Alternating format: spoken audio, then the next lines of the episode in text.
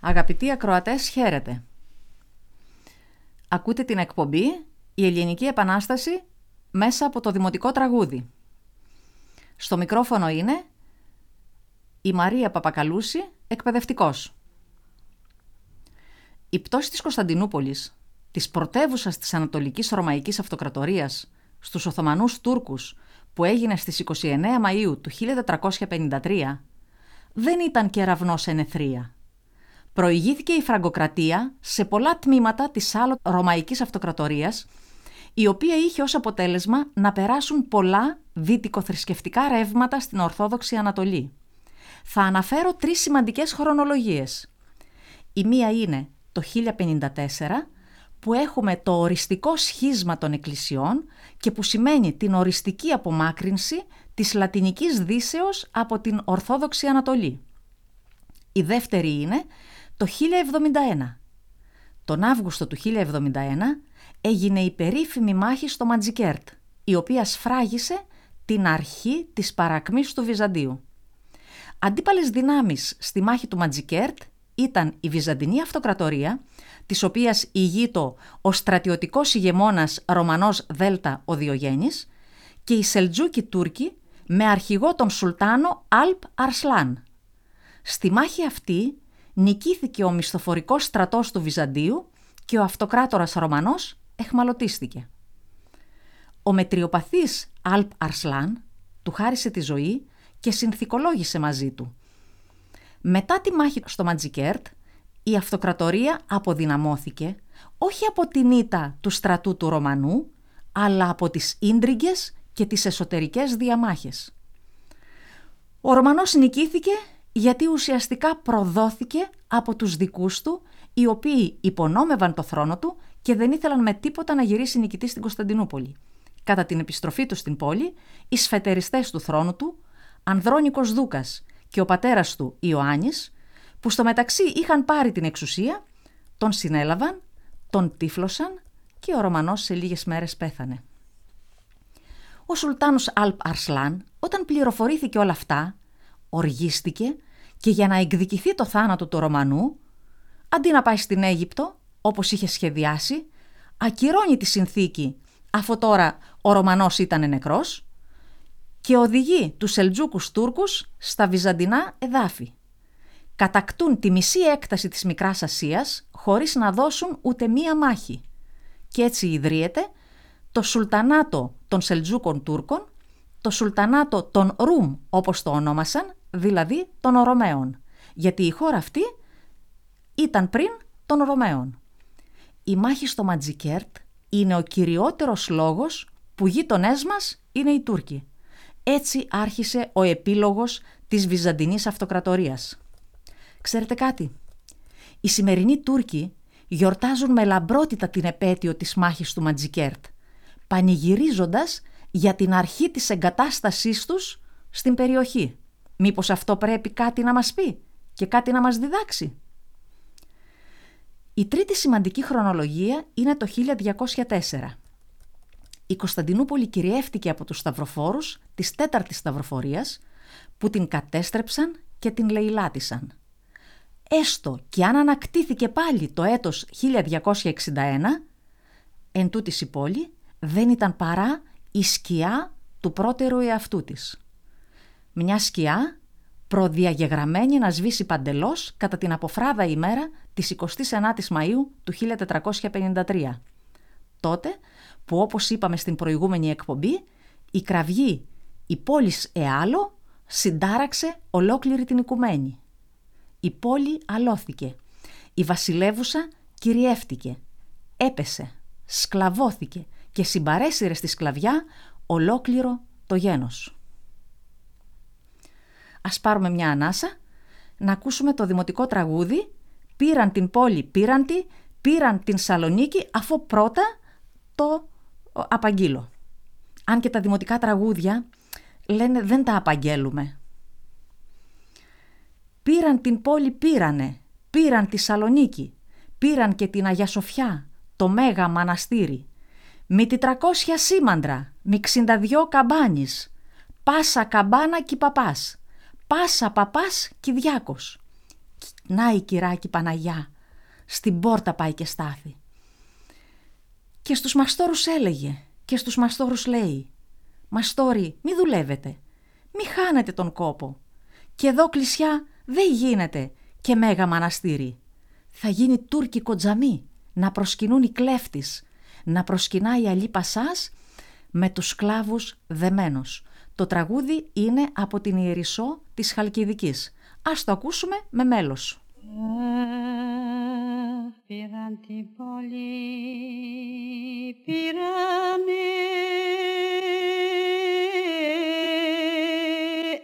μωρέ πήραν της άλλο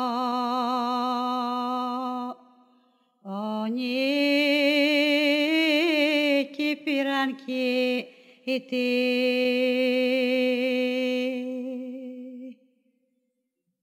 Πήραν κοιτή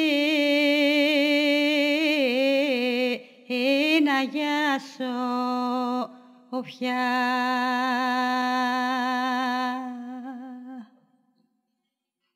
Πήραν κοιτή να γιάσω πια.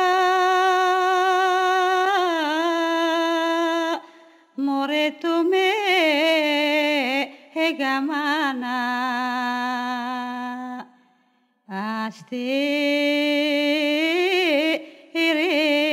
με τη τραχώ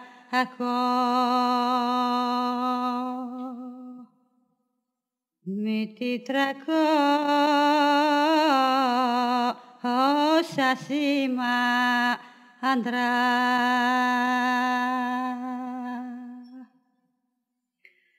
με τη τρακόσα σήμαντρα μωρέ μίξι είναι τα δυο αμπά ανείς πασακά αμπά.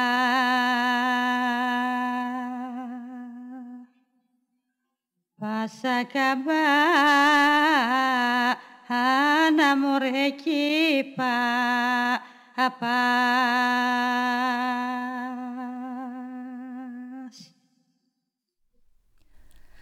Μετά το 1453 όλα τάσκεζε η φοβέρα και τα πλάκωνε η σκλαβιά. Έτσι γράφει ο Διονύσιος Σολομός στον Εθνικό Ύμνο. Η κατάσταση των υπόδουλων που προσπαθούν να επιβιώσουν μέσα στην Οθωμανική Αυτοκρατορία είναι τραγική. Οι βαρβαρότητες, οι βιαιότητες, οι καταπιέσεις της τυραννικής εξουσίας των Οθωμανών προς τους σκλαβωμένους ραγιάδες, κυρίως κατά τους δύο πρώτους αιώνες της σκλαβιάς, τον 15ο και τον 16ο, δεν μπορούν να περιγραφούν από καμιά πένα. Αυτή η τραγική κατάσταση των υπόδουλων, τα δεινοπαθήματα των άμυρων ραγιάδων, δίνουν την απάντηση στο γιατί της Επανάστασης του 1821. Ας αρχίσουμε από τους δυσβάσταχτους φόρους που δεν είχαν προηγούμενο.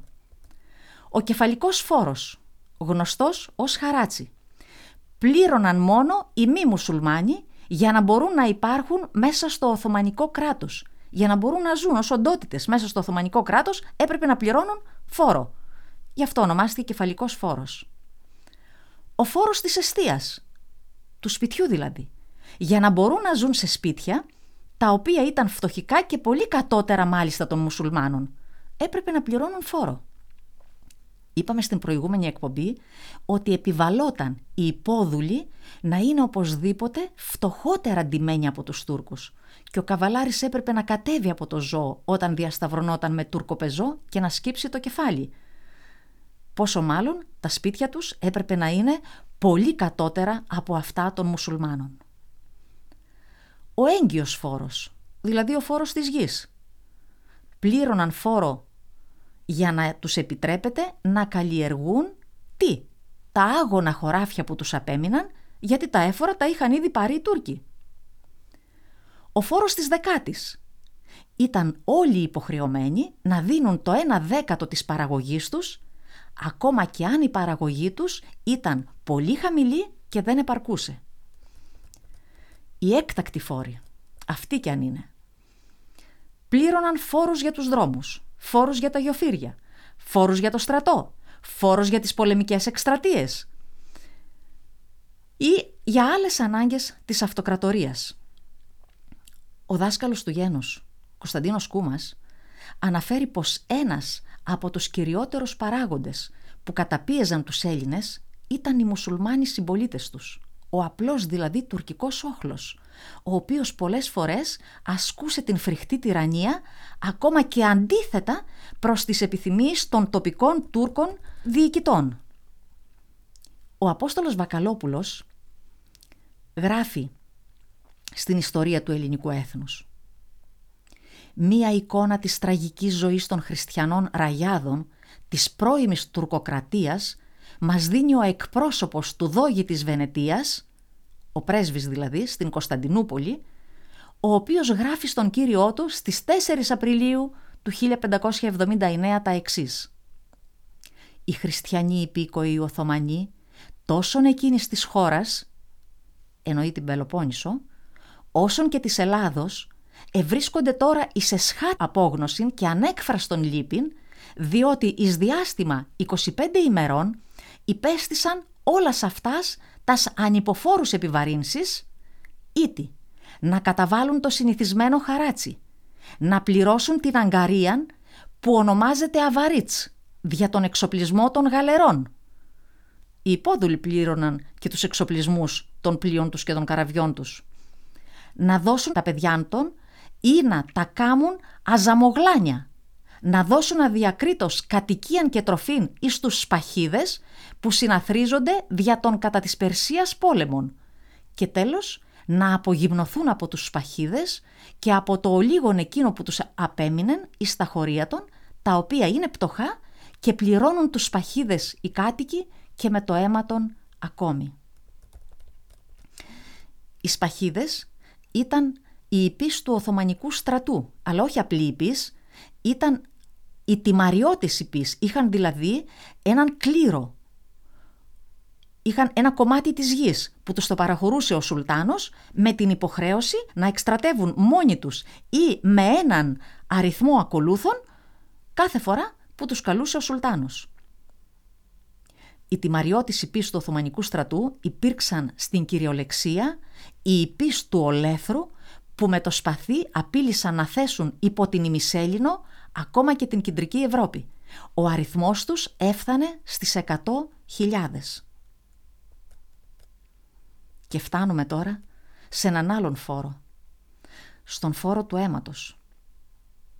Που είναι μια τραγική ιστορική πραγματικότητα που κάποιοι επιζητούσαν και επιζητούν να αλλοιώσουν.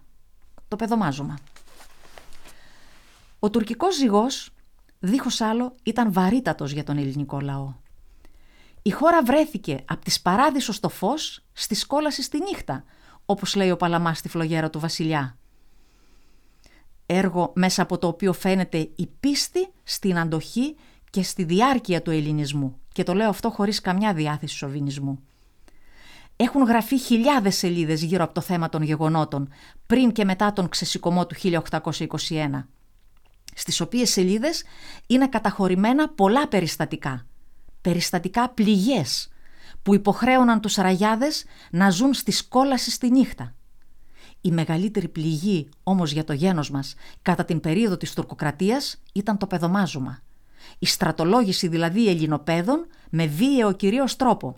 Η πιο τραγική ιστορική πραγματικότητα, το πιο μεγάλο μαρτύριο της ψυχής του Ρωμιού, που δεν ήταν βέβαια μόνο η βάναυση αρπαγή των παιδιών από τις μανάδες, αλλά και η αβάσταχτη θλίψη, ότι δηλαδή οδηγούσαν με τη βία τα Ελληνόπουλα να ασπαστούν τη μεομεθανική πλάνη και να γίνουν οι πιο αιμοχαρείς σφαγείς του γένους μας. Ο λαός τραγουδά «Ανάθεμάσαι βασιλιά» και τρεις ανάθεμάσαι με το κακό οπόκαμες και το κακό που κάνεις. Στέλνεις δένεις τους γέροντες τους πρώτους, τους παπάδες, να μάσεις παιδομάζωμα, να κάμεις γενιτσάρους. Κλαίνει οι γονέοι τα παιδιά και οι αδερφές τα αδέρφια. Κλαίγω κι εγώ και καίγομαι και όσο ζω θα κλαίγω. Πέρσι πήραν το γιόκα μου, φέτο τον αδερφό μου. Ας ακούσουμε το τραγούδι.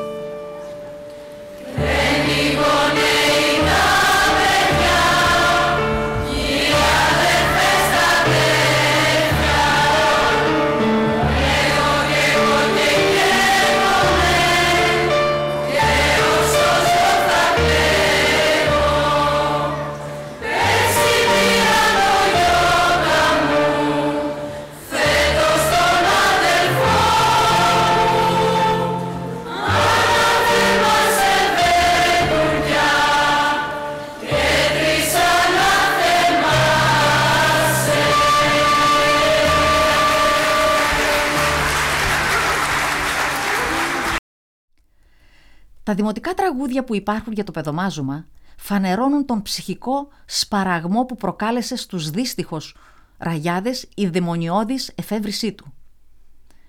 Ήταν η αφέμαξη του ελληνικού λαού, μία άλλου είδους γενοκτονία.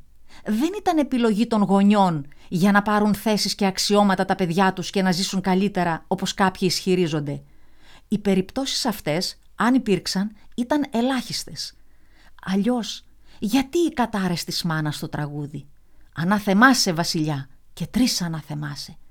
Γιατί κλαίνει οι γονέοι τα παιδιά και οι αδερφές τα αδέρφια; Γιατί οι μάνες σαν περδεκούλες θλίβονται και σαν παπιά μαδιούνται; Γιατί τα τραγούδια με θέμα το παιδομάζωμα είναι γεμάτα πόνο και απόγνωση; Γιατί τα αραβωνιάσματα από την ηλικία των 6, των 8 και των 10 χρόνων; Γιατί υπήρχε το φυρμάνι που έλεγε ότι τους αραβωνιασμένους, τους παντρεμένους, δεν τους στρατολογούσαν. Γιατί το γυναικείο ντύσιμο των αγοριών, όπως μας διηγείται ο Γεώργιος Βυζιεινός στο έργο του «Το μόνο της ζωής του ταξίδιον». Όσοι δεν το έχετε διαβάσει, θα μπορούσατε να το διαβάσετε, είναι καταπληκτικό. Γιατί και ο εγκλισμός στο σπίτι, όπως μας πληροφορεί ο Κωνσταντίνος Κούμας; Γράφει ο Κούμας στο έργο του «Ιστορία των ανθρωπίνων πράξεων» από αρχαιοτά των χρόνων μέχρι σήμερα. Να σημειώσουμε ότι ο Κούμας γράφει στο τρίτο ενικό πρόσωπο, σαν να μιλάει για κάποιον άλλο, ενώ μιλάει για τον εαυτό του. Κωνσταντίνος Μιχαήλ Κούμας εγεννήθη εις Λάρισαν την 26η Σεπτεμβρίου 1777. Δεκαετής έγινε χωρίς να ειδεί ούτε εκκλησίαν, διότι την μόνη της Λαρίσης είχαν κρυμνήσει οι Τούρκοι, ούτε κοινών σχολείων, διότι εφυλάται το έγκλειστος δια τον φόβο των Γιαννιτσάρων. Το 1987, δέκα χρόνια δηλαδή αργότερα, ενάγκασε τους γονείς του λιμώδης νόσος να καταφύγωσιν εις την πλησιόχωρον πολύχνην Τύρναβον. Οι πολλοί ναοί και εκκλησιαστικέ λιτανίε εξέστησαν το νέον κούμα. Εδώ, για αυτή την τελευταία πρόταση, θα μιλήσουμε σε άλλη εκπομπή. Είναι πραγματικά απερίγραπτη η φρίκη που έζησαν οι Έλληνες, γονείς, από την ανίποτη δοκιμασία του παιδομαζώματος καθ' όλην την τουρκοκρατία. Γι' αυτό και προσπαθούσαν με χίλιους τρόπους να αποφύγουν αυτήν την τραγωδία. Άλλαζαν τα παιδιά τους με τα παιδιά των μουσουλμάνων γειτόνων τους, οι οποίοι ήθελαν πολύ να γίνουν τα παιδιά τους γενίτσαροι, ώστε πραγματικά να εξασφαλίσουν τη ζωή τους για πάντα. Αλλά αυτοί ήταν μουσουλμάνοι. Και είχαν τη χαρά και το δικαίωμα. Επίσης, οι ταλέποροι Έλληνες έδιωχναν τα παιδιά τους μακριά για χρόνια, μέχρι να μεγαλώσουν ή τα κρατούσαν φυλακισμένα μέσα στο ίδιο τους το σπίτι, όπως έκανε η μητέρα του Κούμα, που είδαμε στη διήγησή του. Δωροδοκούσαν πολλές φορές τους απεσταλμένους του Σουλτάνου που έκαναν την επιλογή, τους στρατολόγους δηλαδή του Σουλτάνου, ώστε να μπορέσουν να γλιτώσουν τα παιδιά τους. Και κάποιες φορές και πλήρωναν και τα παιδιά τους δεν γλίτωναν. Οι ταλέποροι γονείς έτρεμαν το παιδομάζωμα. Μην τους πάρουν τα παιδιά τους γενίτσαρους και γίνουν τα ανθρωπόμορφα κτίνη, τα οποία θα δούμε αμέσως πιο κάτω να μας περιγράφει ο Κούμας. Γι' αυτό και προσεύχονταν στο Θεό. Ακούστε, ακούστε. Να πεθάνουν καλύτερα τα παιδιά τους παρά να τα πάρουν οι Τούρκοι για γενίτσαρους. Προτιμούσαν οι Ελληνίδες μάνες να πεθάνουν τα παιδιά τους παρά να γίνουν γενίτσαροι. Τότε όμως που έγινε ο βίος των Αραγιάδων κυριολεκτικά αβίωτος ήταν μετά τα ορλοφικά το 1770. Τότε, όπως μας λέει ο Κούμας, οι χριστιανοί υπέφεραν την πιο ανίποτη φρίκη. Γράφει ο Κούμας. Οι άγριοι Γιαννίτσαροι κατέτρωγαν τους πτωχούς χριστιανούς ασπλάχνος. Εζήτουν κρασιά, φαγητά, ενδύματα, αργύριον. Τι δύνατο να αντισταθεί εις ούτως απαιτητάς; Πολλοί έπιπταν θύματα των Γιαννιτσάρων ατιμωρητοί εις τους δρόμους, διότι δεν ειδηνήθησαν να εκπληρώσωσει τα ζητήματά των. Η Λάρισα έδειξε τρομερότατα παραδείγματα του λεγόμενου. Η τιμή των αρένων εθυσιάζεται εις τα άγρια πάθη των. Και όσοι φιλόστοργοι και όπως σουν ευκατάστατοι γονείς δεν υπέφεραν την εσχήνην ταύτην ειναγκάζοντο να εξορίσωσει τα τέκνατον από τας σπατρικά στον αγκάλας εις κόμμας κατοικουμένας υπομόνων χριστιανών. Ευτυχώς που υπήρχαν και κάποιες τέτοιες κομοπόλεις. Και σε άλλο σημείο γράφει «Συνηθισθέντες οι Γιαννίτσαροι να χριστιανούς ετουφέκιζαν καθεκάστην δέκα, είκοσι χριστιανούς». Τα ίδια λένε για τους Γιαννίτσαρους και ο Κοραής και οι Δημητρίες, λόγοι της Δημητριάδος από το, την Μαγνησία από το Βόλο, στα κείμενά τους μέσα, όπως επίσης και ο Αλέξανδρος Υψηλάντης στην περίφημη προκήρυξή του. Στο φυρμάνι του 1601 γράφεται ότι πρέπει να επιλέγονται οι καλήμορφοι, οι αρτιμελείς και προς πόλεμον κατάλληλοι. Γράφει ο Κοραής στο έργο του «Σάλπισμα πολεμιστήριων». Μας αρπάζουσι από τους πατρικούς κόλπους και αυτά τα τέκνα, για να τα κατηχώσουν στην θρησκεία του Μωάμεθ ή να τα μεταχειρίζονται. Ω Γρεκή, και πώς να προφέρει το στόμα μου τι αυτήν των Γρεκών κατεσχήνιν. Ο Κοραής βάζει αποσιοποιητικά μετά τη λέξη μεταχειρίζονται, καθώς αειδιασμένος δεν μπορεί να εξτομίσει αυτό που γράφει ο Κούμας.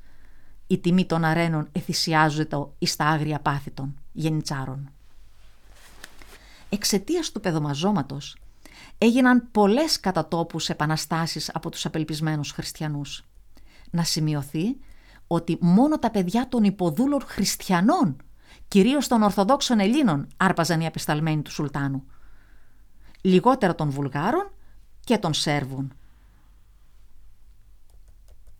Οθωμανικά έγγραφα και φρυμάνια που έχουν διασωθεί και βρίσκονται στις διάφορες βιβλιοθήκες καταμαρτυρούν επακριβώς τούτη τη βαρβαρότητα. Το «ντερβσιμέ» ήταν υποχρεωτική στράτευση και δεν υπήρχε περίπτωση να αντιδράσεις εφόσον είχες επιλογή, επιλεγεί από τον επικεφαλής του παιδομαζώματος. Σε περίπτωση άρνησης ή αντίστασης, όλη η οικογένεια θα φωνευόταν ή θα κρεμνιόταν έξω από το σπίτι της για παραδειγματισμό. Το ντερβισμέ είναι το παιδομάζουμα. Η στρατολόγηση.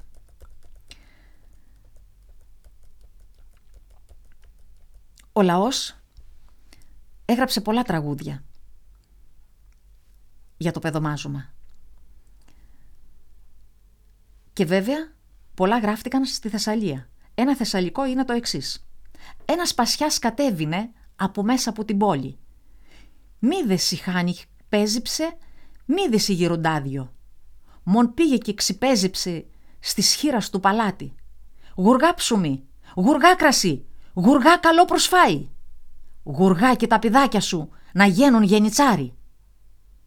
Γουργά ψουμί, γουργά κρασί, γουργά καλό προσφάει.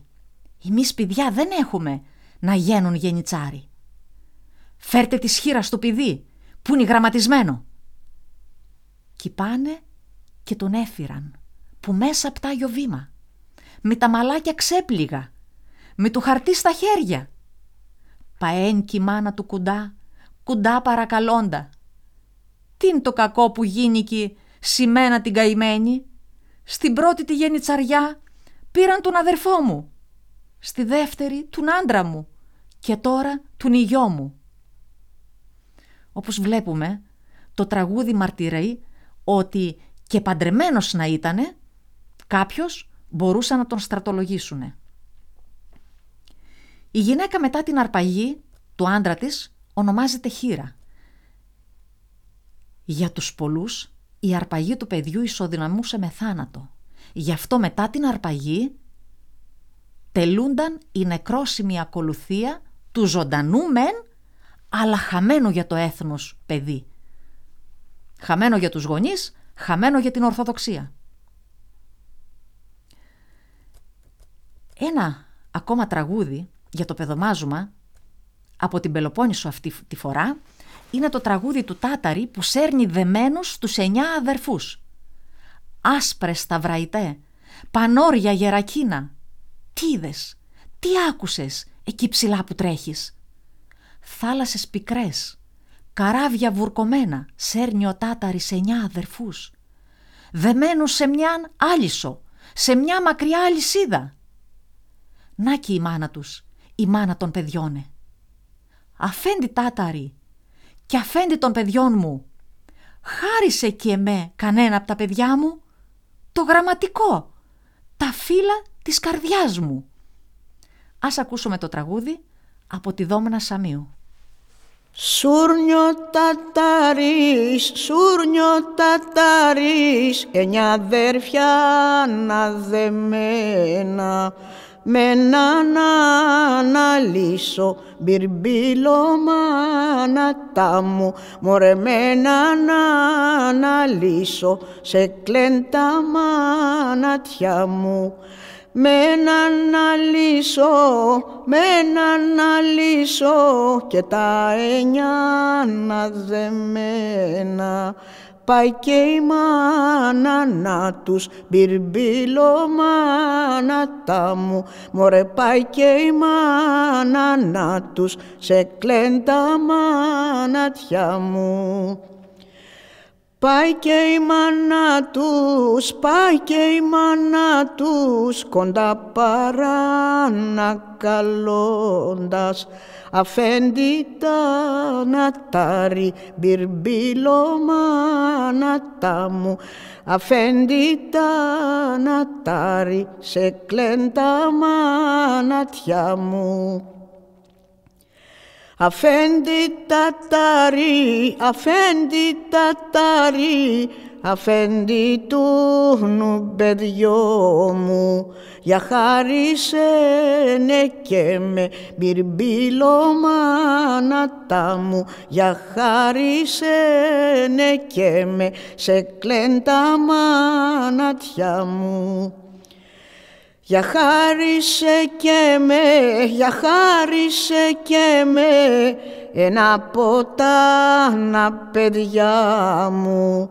Το μικρόνωτερο μπυρμπύλο μάνατα μου. Μωρέ το μικρόνωτερο σε κλέντα μάνατια μου το μικρότερο, το μικρότερο που είναι γραμματισμένο που ξέρει γρανάματα μπυρμπύλο μάνατα μου που ξέρει γρανάματα σε κλέντα μάνατια μου που ξέρει γραμμάτα, που ξέρει γραμμάτα, διαβάζει τον ψαλτήρι, για χάρη σένε και με μπυρμπύλο μάνατα μου, για χάρη σένε και με σε κλέντα μάνατια μου.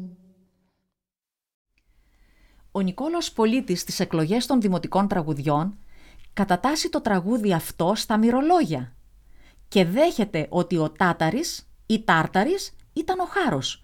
Το ίδιο δέχεται και ο ακαδημαϊκός Κωνσταντίνος Ρωμαίος.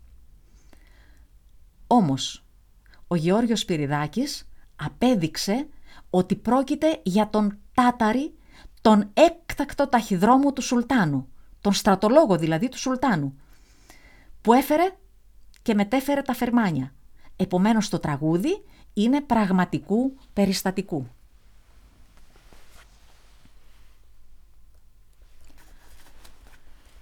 Ο πόνος και ο σπαραγμός των δύστιχων αραγιάδων ήταν αβάσταχτος κάθε φορά που ο Κισλάραγας ή όπως τον έλεγε ο λαός ο Κισλάς ερχόταν για την αρπαγή των παιδιών από τις μανάδες τους, των αγοριών για το τάγμα των γενιτσάρων και των κοριτσιών για τα χαρέμια. Ήταν τέτοιος ο τρόμος των γονέων που με επιστολές τους οι γονείς, οι Έλληνες της Μικράς Ασίας ζητούν από τους υπότες του Αγίου Ιωάννου στη Ρόδο να τους μεταφέρουν στα εδάφη τους για να σώσουν τα παιδιά τους. Σώζονται τέτοιες επιστολές στα δυτικά αρχεία, οι οποίες αποτελούν ιστορικές πηγές και καθιστούν αναπολόγητους όσους υπονομεύουν την ιστορία μας και δεν δέχονται το παιδομάζωμα. Το παιδομάζωμα εφαρμόστηκε για πρώτη φορά από τον Σουλτάνο Ορχάν το 326. Άρχισε να εφαρμόζεται συστηματικά όμως λίγο πριν το 1430. Το 1430 είπαμε ότι έπεσε η Θεσσαλονίκη και τα Γιάννενα. Σουλτάνος τότε ήταν ο Μουράτ Β. Αρχικά γινόταν κάθε πέντε χρόνια, κατόπιν κάθε τέσσερα μετά κάθε τρία, κάθε δύο και τελικά κάθε χρόνο μέχρι το 1632, οπότε και καταργήθηκε από τον, Σουλτάν, από τον Σουλτάνο Μουράτ τον τέταρτο. Όμως η κατάργηση αυτή ήταν τυπική, αφού γνωρίζουμε ότι διατάχτηκε παιδομάζωμα στην Άουσα το 1705, που πιθανόν είναι και το τελευταίο, γιατί εκεί έγινε εξέγερση, εξεγέρθηκαν οι ναουσιώτες και σκότωσαν τους ε, στρατολόγους που έστειλε ο Σουλτάνος. Πάντως μια τουρκική πηγή από τα τέλη του 16ου αιώνα αναφέρει πως μέχρι εκείνη τη χρονική περίοδο είχαν στρατολογηθεί συνολικά 200.000 περίπου αγόρια για το σώμα των γενίτσαρων. Ο αυστριακός ιστορικός Ιωσέφ Φον Χάμερ υπολογίζει ότι κατά τη διάρκεια της τουρκοκρατίας τα θύματα του παιδομαζώματος έφτασαν τις 500.000, ενώ ο Κωνσταντίνος Παπαρηγόπουλος εκτιμά πως, εξ, πως εξισλαμίστηκαν ένα, ένα εκατομμύριο παιδιά χριστιανών. Οι εξισλαμισμοί είναι ένα άλλο πολύ σοβαρό φαινόμενο που παρατηρείται τους πρώτους χρόνους μετά την άλωση. Και μάλιστα είναι βίαιοι αυτοί οι εξισλαμισμοί και έχουν πολλές φορές ομαδικό χαρακτήρα. Είναι αδύνατο να περιγράψει κανείς τις συνθήκες κάτω από τις οποίες χιλιάδες Έλληνες εξισλαμίστηκαν. Κάθε χωριό, κάθε πόλη, κάθε οικογένεια αποτελεί και μια ιδιαίτερα τραγική ιστορία. η φρικτή τυραννία των τοπικών Τούρκων διοικητών, ο θρησκευτικός φανατισμός του μουσουλμανικού όχλου, οι πιέσεις, οι διωγμοί, τα βασανιστήρια, λίγιζαν το ανθρώπινο ηθικό και τους ανάγκαζαν μπροστά στην φοβερή κατάσταση να αλλαξοπιστήσουν. Μέσω της εξομοσίας, ο εξαθλιωμένος Ραγιάς έκανε το απεγνωσμένο βήμα της αλλαξοπιστίας για να λυτρωθεί από τον ασήκωτο ζυγό της δουλείας και να καλυτερεύσει τη ζωή του. Πολλές φορές το έκανε υποκριτικά, οπότε έχουμε τους λεγόμενους κρυπτοχριστιανούς. Σε κάποιες περιπτώσεις όμως πέρναγε αποφασιστικά στην τάξη του κατακτητή. Εκείνοι που άντεχαν περισσότερο ήταν οι τραχείς κάτοικοι των ορεινών χωριών που παρά τις δελεαστικές προτάσεις των Τούρκων δεν δέχονταν να αλλαξοπιστήσουν. Το επόμενο τραγούδι είναι χαρακτηριστικό στο θέμα αυτό. Δυο παιδιά Ρωμιόπουλα, δυο Γρεβενιωτόπουλα. Τούρκα χείρα δούλευαν. Την ημέρα δούλευαν και το βράδυ έσκαφταν. Βρε παιδιά Ρωμιόπουλα, βρε Γρεβενιωτόπουλα. Γένεστε Τουρκόπουλα, να χαρείτε την Τουρκιά, τάλογα τα γρήγορα, τα σπαθιά τα δαμασκιά. Γύρισαν και λένε αυτά. Γένεσαι κυρά Ρωμιά, να χαρείς την εκκλησιά, τάγια τα εικονίσματα και τα ζωγραφίσματα. Ας ακούσουμε το τραγούδι.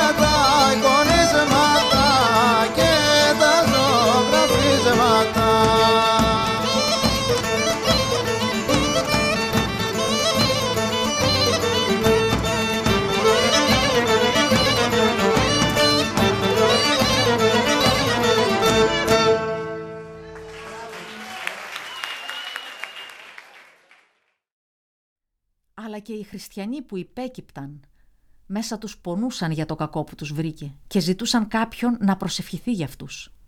Αυτό δείχνει το επόμενο υπηρώτικο δημοτικό τραγούδι, στο οποίο οι εξισλαμισμένοι χριστιανοί ζητούν από την δεροπολίτησα, την υπηρώτησα δεροπολίτησα, δρύινοπολίτησα, που μπορούσε κάπως ελεύθερα να πάει στην εκκλησία να προσευχηθεί για αυτούς. Μόρ δεροπολίτησα, σύντας πά στην εκκλησιά με λαμπάδες και κεριά, για προσκύνα και για μας, και για μας τους χριστιανούς, που μας πήρε η Τουρκιά και μας φάζουν σαν ταρνιά.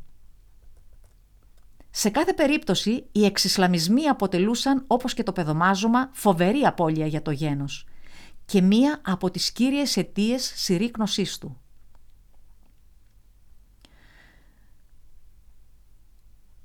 Και αυτό γιατί όπου χανόταν η θρησκεία, παρά τη διατήρηση της γλώσσας, χανόταν και η εθνική συνείδηση. Ας ακούσουμε το τραγούδι της Δεροπολίτισσας.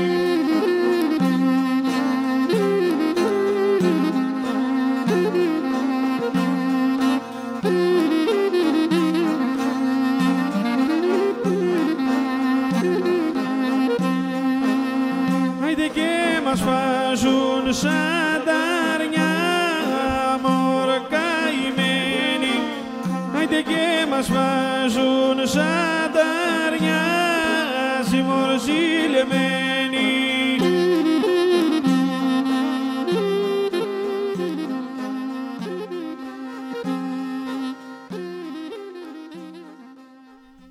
Στους εξισλαμισμούς αντιστάθηκαν και οδηγήθηκαν στο μαρτύριο απλοί άνθρωποι του λαού γιατί αρνήθηκαν να αλλαξοπιστήσουν. Κάποιοι, μετά τον βίαιο εξισλαμισμό τους, μετανιωμένοι για την άρνησή τους, δεν δίστασαν να ομολογήσουν, να διακηρύξουν την επιστροφή τους στον Χριστό και να θανατωθούν μετά από φρικτά βασανιστήρια, χωρίς πλέον να καμφθεί το φρόνημά τους. Είναι οι λεγόμενοι νεομάρτυρες. Όλοι αυτοί είναι οι πρώτοι εθνικοί ήρωες του νέου ελληνισμού. Αν διαβάσει κανείς το νέο μαρτυρολόγιο του Αγίου Νικοδήμου του Αγιορείτου, το Ευαγγέλιο της Επανάστασης όπως ονομάστηκε, θα διαπιστώσει πόσο αθώο αίμα χύθηκε για την πίστη του Χριστού. Για τους νεομάρτυρες θα πούμε λίγα πράγματα στην επόμενη εκπομπή.